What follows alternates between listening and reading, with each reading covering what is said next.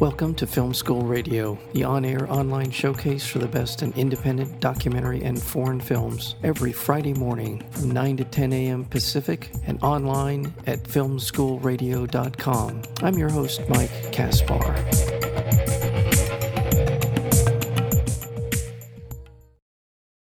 Fannie Lou Hamer's America is an illuminating and exhilarating look at one of America's most compelling civil rights leaders through rare footage and recordings, some not seen or heard in a half a century.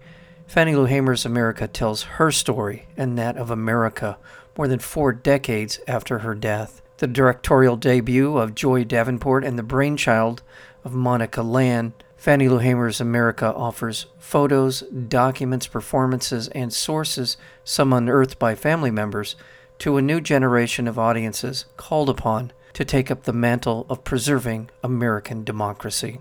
We're joined today by the director of Fannie Lou Hamer's America, Joy Davenport. Joy, welcome to Film School Radio. Hi, thanks so much for having me. As I shared with you before we started, I knew this tiny window of of history of Fannie Lou Hamer from the Democratic Convention in 1964. She gave a, a, an impassioned speech and and organized a protest over the seating of her delegation to the Democratic Convention in Atlantic City, and that was it. How did you come upon her, and what inspired this this documentary? So I was originally introduced to this history, the history of specifically the civil rights movement in Mississippi, when I was an undergraduate at Florida State University. My professor Davis Houck is a specialist in this history, and he brought us to Mississippi as a kind of capstone experience for my undergraduate degree. And it was on that trip that we visited historical sites and we met people who were involved in various actions in the state. I went to all of the places that were significant to Emmett Till's tragic history in Mississippi. But I also met members of the Mississippi Freedom Democratic Party. Um, I met Reverend Ed King, who was an MFDPer. I spoke with Lawrence Guyot, who became a friend and mentor. And the more that I dove into this student movement specifically, SNCC, the Student Nonviolent Coordinating Committee, the more I felt a kinship. And so I went and I, my very first film was my master's thesis, and it was an oral history of the MFDP. And through that, I was kind of guided by Lawrence Guyot, who was the first chairman of the MFDP. And when that film was completed, he said, All right, Davenport, next film's on Hamer. and that was in 2010, I think. So it's been 12 years since that fateful promise. Um, but here we are. The film is almost completely told from the point of view and by Fannie Lou Hamer. Be- because I think part of it is there was a remarkable amount of audio and video of her. Again, something I had no idea existed. I'm sure was a surprise to you to the degree, or was there as much as you expected to find in terms of recordings and archival um, material on her?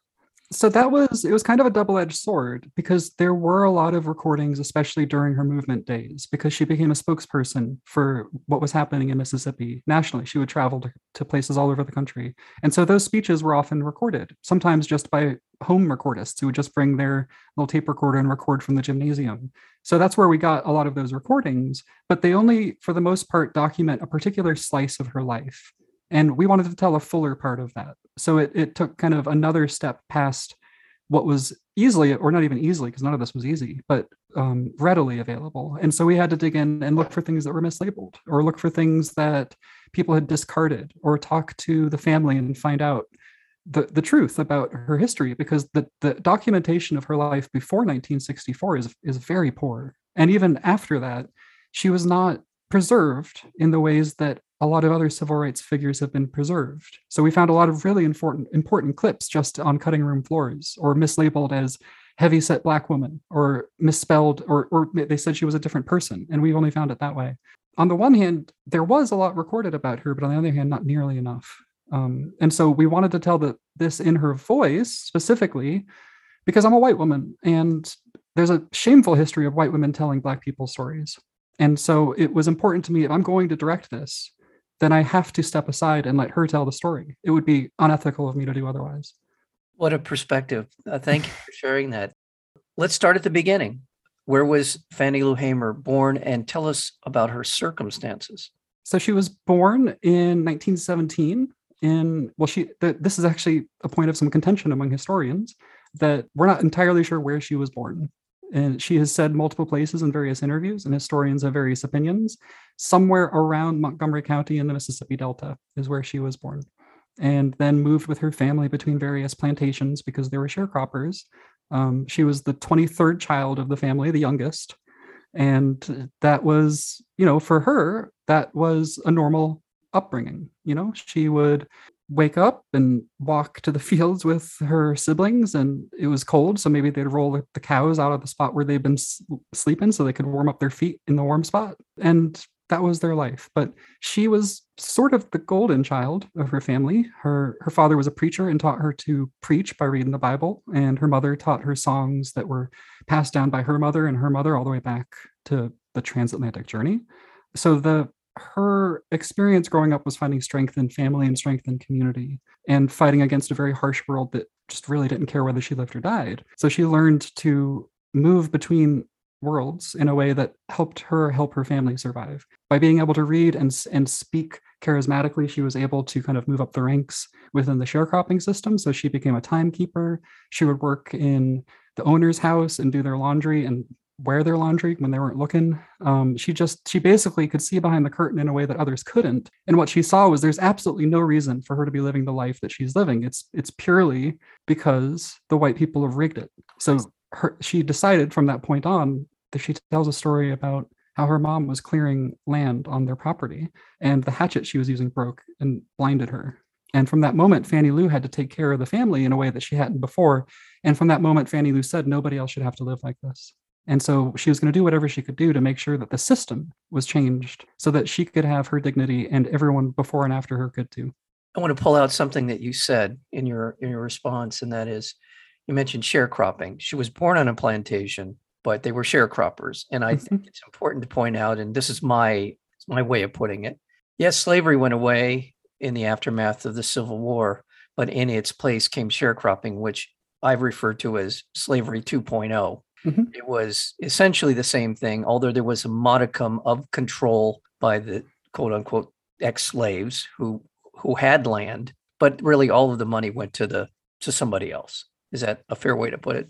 Oh, that's that's a that's almost an optimistic way of looking at it, um, because the modicum of control that the sharecroppers were given, quote unquote, because they were given uh, really all that was done was there was things were taken from them, but they were given this illusion of control. You know, they could have their little plot and they could grow their their crops, but if they ever got to be self sufficient, then the white supremacist system would arrive to make sure that they could not be self sufficient. You know, Fannie Lou would tell stories about her early married life with Pap, and they'd gotten some semblance of stability. This was even before her political awakening. This was just, she was still a sharecropper, but they had some semblance of stability. They had a car, they had a couple hogs. And because of that, because the the owners of the plantation saw that, they woke up one morning and the hogs had been poisoned and you know the crops had been ruined and that was just because they had gotten above their station so th- there was this illusion of if you work hard uh, and this might sound familiar if you work hard and do all the right things and don't step out of line, you'll be fine. But it was absolutely not the case.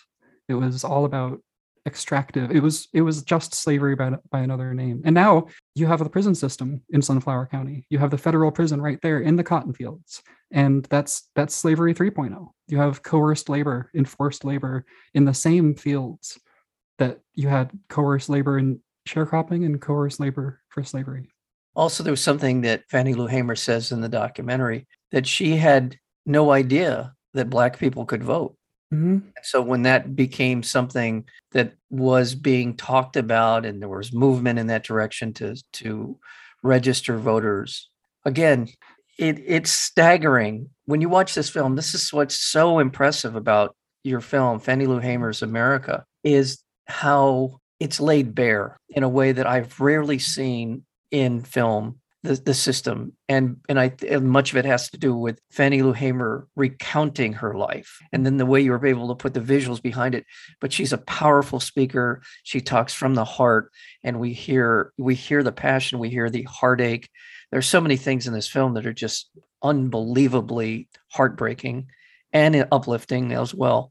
But the fact that they didn't know that they could vote in America in the 1950s and 60s. This is when this when her awakenings, right? About that that Mhm. around around that time. Yes. I didn't even know. Well, there's a reason for that. You know, it, that was another thing that was enforced by the white supremacist system because there had been black people in Mississippi organizing to vote the whole time, but they would just be killed. It was as simple as that.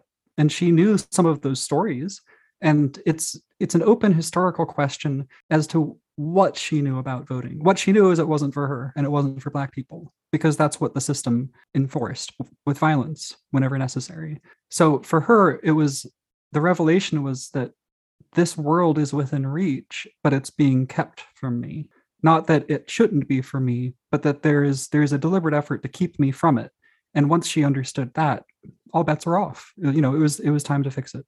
As you described her growing up and her place in the family and her ability to become more educated and the power of her voice. When in her life would you say she began to assert herself? What what was there a particular event or a particular series of events in which she stepped up? Well, she tells a lot of stories. Well, her whole thing is storytelling. I should just step back and say that she would t- teach teach these lessons through these stories eh, to reveal America as it was. And one of the stories she would often tell is what it was like to be the timekeeper on a plantation and what was expected of her and how she realized that she could play with that expectation to benefit the people around her. So what was expected of her was that she would do what the sharecrop, what the owner of the property wanted to do, which was to rig the scales. And they had a little, it's called a pea. It was just like a little weight, and um, she was supposed to tip the scales in the owner's favor. She'd do the she'd do the opposite, make sure people were getting paid more than they should have. Same with when she was doing chores on their property. She'd take a bath with like really nice perfumes because she knew that they were wearing the same perfumes, so they wouldn't be able to smell it on her. Can't smell it on themselves. She would tell stories about working in their kitchen, and she'd eat before they did. You know, she'd have her meal and then bring bring theirs out. So that was when she started to realize that this system can be well, one is arbitrary, and two can be changed because everything that she did to step out of line, for the most part, she was able to get away with because she understood how things worked. Um, and that was when she began to assert herself is when she saw that double life that that the society like provided for people how on the one side if you're white you really don't have to do anything. All you got to do is sit back and be served by these folks who are black. And if you're black then you have to do everything because if you don't then you'll see what happens to you. And you just knew it wasn't fair. There's another thing about what they were doing that you just, when you mentioned the pea that could be placed on the scale. If anyone has ever spent any time around cotton and knows how light and airy it is and how much effort it would take to pick a pound of cotton, let alone 20 or 30 pounds, uh, and to be paid so little for even for that, and to know how much effort went into it and how, in terms of of all the things you could measure it by, weight would be the most regressive way to pay someone for for their work. right. Yeah imagine 300 pounds of cotton. Yeah, it's i can't i can't imagine it except that's what that's what children were picking in the fields I, as I, a statistic that I may be wrong about, but I did hear this recently from another film, and that was that at, at the height of the cotton is king era, there was a it was a billion pounds of cotton being picked. Mm. I believe it. I, I don't know the statistic, but I believe it. It was it was absolutely the lifeblood of that economy, and it and the economy was rigged such that that lifeblood only flowed in the white direction. It was also the beginning of, making America an industrial power. Our our rise in terms of the world's economy and our, our, the perception of the world of us was mostly, and I'm going to say that's an editorial comment, but mostly because of cotton. Yeah, well, the, the the Mississippi Delta produced some of the greatest wealth of our country, and yet the people who labored to produce that wealth were given none of it. It was purely like extractive. And that's something that I find to be one of the great conundrums of Mississippi is that you have this incredibly fertile place that produced so much wealth for so few. It just feels like the crucible of America to me. Right, right.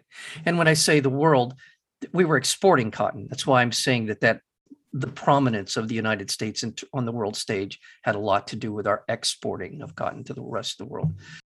Let's move into this era. By the way, I want to remind our listeners we're speaking with Joy Davenport. She is the, the director, editor, cinematographer of this incredible documentary film called Fannie Lou Hamer's America, the producers are related to Fannie Lou Hamer, the great niece Monica Land, as well as Selina Lauterer.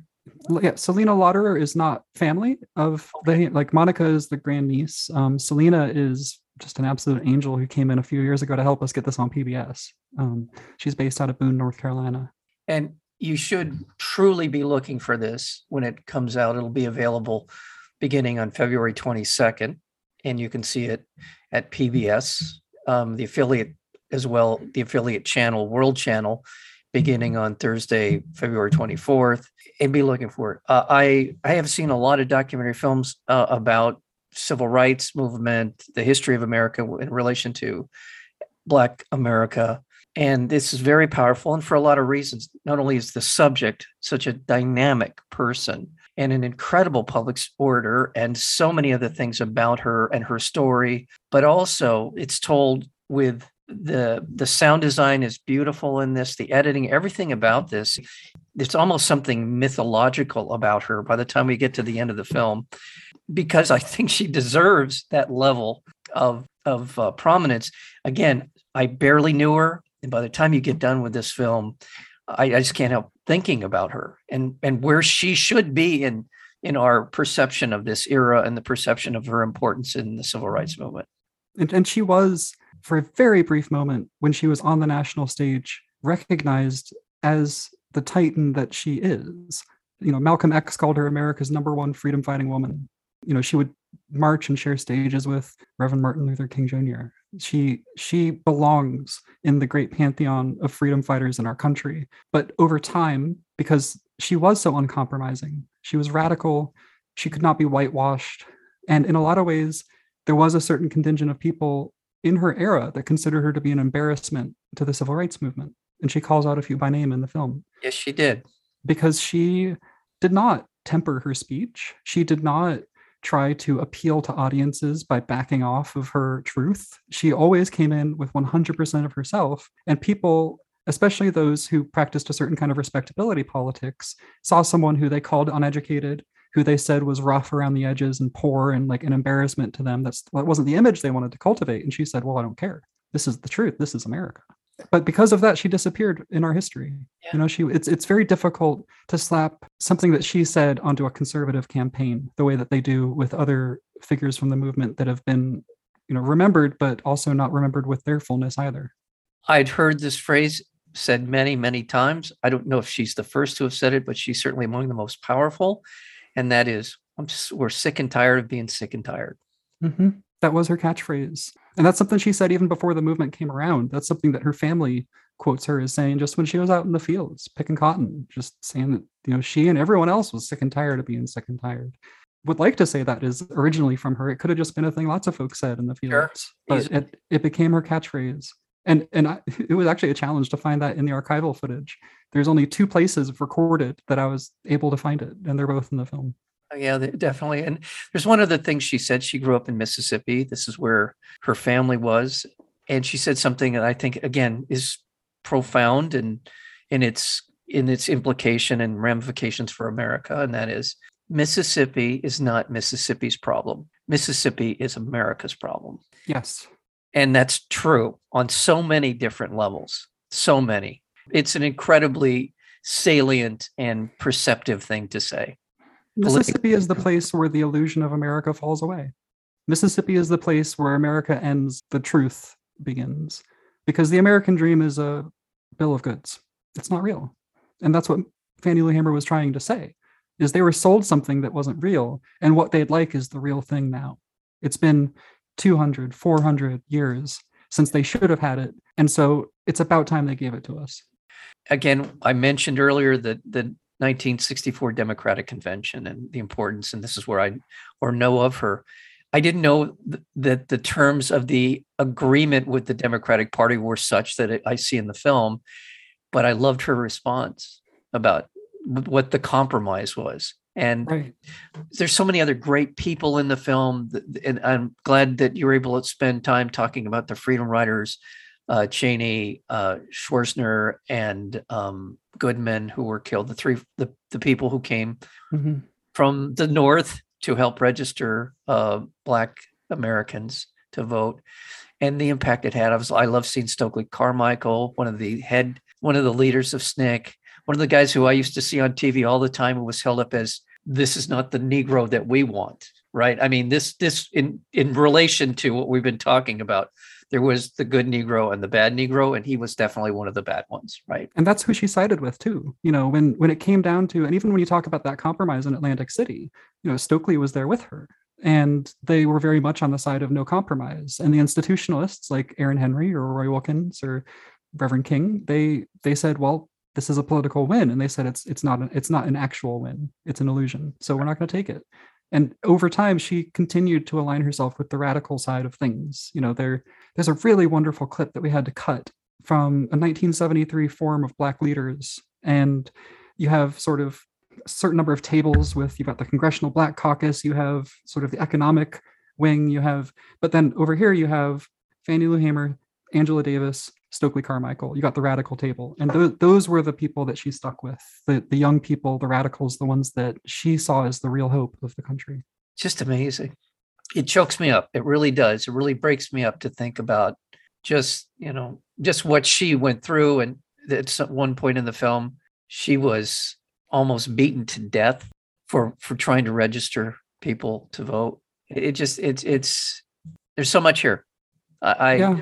I, really I'm I and and as much as you have in the film, I am certain that there is a whole lot more that as people dive into this subject, and I'm sure over the course of the screening on PBS and on World Channel, they almost always provide you with some background material that goes along with the film. And I hope that people will take the time.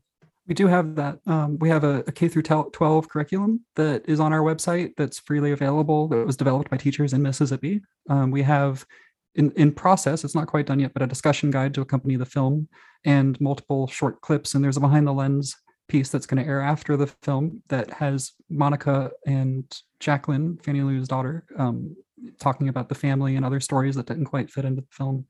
So you're right. There's so much that could not go into a TV special that also deserves to be known. Definitely. If people want to go to a, is there a website that you that you you yes. have put up? Fannie Lou Hamersamerica.com. Fannie Lou Hamersamerica.com. So you can go there. In addition to that, you can you've got the filmschoolradio.com website for people who just are interested in this discussion we're having, as well as you know where you can go for the World Channel premieres and all that kind of stuff as well. But Fannie Lou Hamersamerica com. Yes. Okay, perfect. Please go. That ahead. has that has our whole film's journey because this has been a 14 year project. This started back I got hooked up with Monica back in 2008. So and Monica was working on it before that. So for her it's been even longer. So there's, there's we've gone a long way to make this project happen and the website has a lot more information than you'll find in the film. And this film could not have come along at a more appropriate time.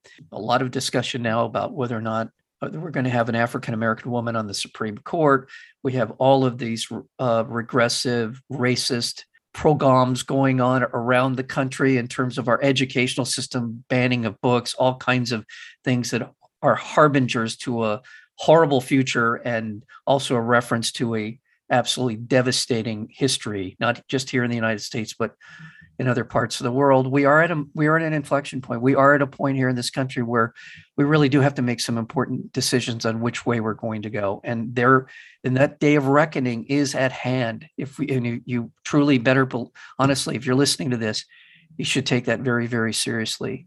I agree completely. And I think that there's a real danger to not teaching accurate factual history. And I think the danger is what we are facing because there's enough people who think of themselves as folks of goodwill who were taught this very whitewashed version of history. And it it does it hurts to be told that you are complicit in a crime or in harm or in something that has directly led to somebody else's pain. But when we're not taught accurately, there has to be a moment of ripping off the band-aid. Otherwise the wound's just going to fester. And that's what we're seeing. And the, the fact of the matter is, in 1989, we talk about the White Citizens Council in this film. There you go. The White Citizen, the White Citizens Council was the kind of official, respectable wing of the KKK. They existed to um, resist integration in every form, and they were founded in 54, and they existed until 1989. And when they closed down, it wasn't because they'd lost their constituency or they felt that they were no longer relevant. They felt that they had gone national. They felt that they'd won. And they were right. Right. You know, in, in the year 2022, they're absolutely right. What we are seeing in the antics of certain GOP politicians, what we're seeing in the actual aversion to real history is the consequence of being told a comforting lie for decades. And you just gotta rip the band-aid off or we're not gonna make it. right? I've been referring to it as the acknowledgement project. We need an acknowledgement project. If we can just get to that point where we all agree on the facts of what happened 400 years ago and moving forward, painful as it may be, we will be much better off on the other side. Yeah. And, uh, you know, I want to just really quickly the mission of the Citizens Council preserving racial segregation, resisting federal tyranny, resisting race mixers, leading the resistance movement, protecting our sacred heritage of freedom. That could literally be one of the Southern governor's campaign slogan for president It right be. now. It very much could be. And the tactics are the same. It is exactly the same playbook, which is part of what's infuriating to me as a historian, is seeing these plays going on nationally and nobody sees it for what it is Right, because it's been erased from history. it does feel like we're getting gaslit all the time now. By the way, I sort of misquoted. That was the mission. The actual sort of slogan was states' rights, racial integrity. I love Yeah. that one. Mm. And the American flag and the Confederate flag are crossed in their in their logo. So this is this is what we're dealing with a new version. We literally could be calling a certain political party the Citizens Council at this point, and Yeah. we would not be far off. Well, I want to thank you, Joy. Thank you. I truly, I, I cannot say strongly enough how how impressive this film is, and especially, especially in resurrecting um, an historic figure like Fannie Lou Hamer and how important her place is, and how important Black women are. You know, in terms of so many things, so many things that have helped heal our society and help make it better. Um, they have been in the forefront of that. So, Joy Davenport, director, cinematographer, editor of Hammy Lou Hamer's America, which will be screening on PBS beginning on February 22nd, as well as on the World Channel, an affiliate of PBS, on Thursday, February 24th. Thank you so very much for your time and for your work here. Thank you so much for having me here.